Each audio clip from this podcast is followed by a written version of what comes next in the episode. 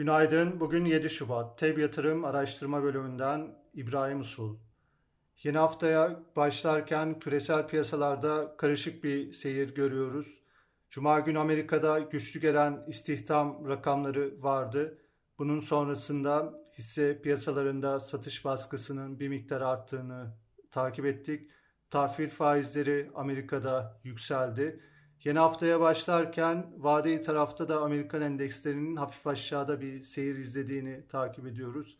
Asya tarafında Çin'de yükseliş var. Diğer piyasalar günü genelde satıcılı tamamlıyorlar. Avrupa borsalarının ise yeni haftaya hafif yukarıda bir başlangıç yapması bekleniyor. Avrupa'da Cuma günü endekslerde %1'in üzerinde değer kayıpları görmüştük.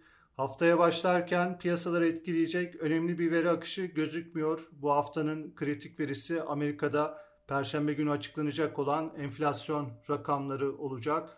Bugün Avrupa Merkez Bankası Başkanı Lagarde'ın bir konuşması var. Geçen hafta Avrupa Merkez Bankası'ndan gelen açıklamaların genelde şahin tonda olduğunu görmüştük. Dolayısıyla bugünkü Lagarde'ın konuşmasında bir miktar küresel tarafta önemli olacağını söyleyebiliriz. İçeride ise bilançoları bu hafta da izlemeye devam edeceğiz. Cuma günü cari işlemler dengesi ve sanayi üretim verileri açıklanacak.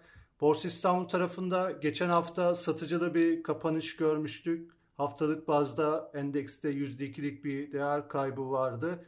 Yeni haftaya da biz Borsa İstanbul'un teknik olarak bir miktar yukarıda başlayacağını öngörüyoruz. BIST 100 endeksinde ilk etapta 2000 seviyesini direnç olarak takip edeceğiz. Hafta içinde bu seviye yukarı doğru zorlanabilirse bir üst hedef olarak 2100 seviyesi gösterilebilir. İlk desteğimiz hafta başında 1925 seviyesinde olacak. Hisse tarafında teknik olarak endekste toparlanma hareketi içinde Garanti Bankası, Kardemir, Türk Hava Yolları, Şişecam, özel gayrimenkul hisselerine bakılabilir diye düşünüyoruz.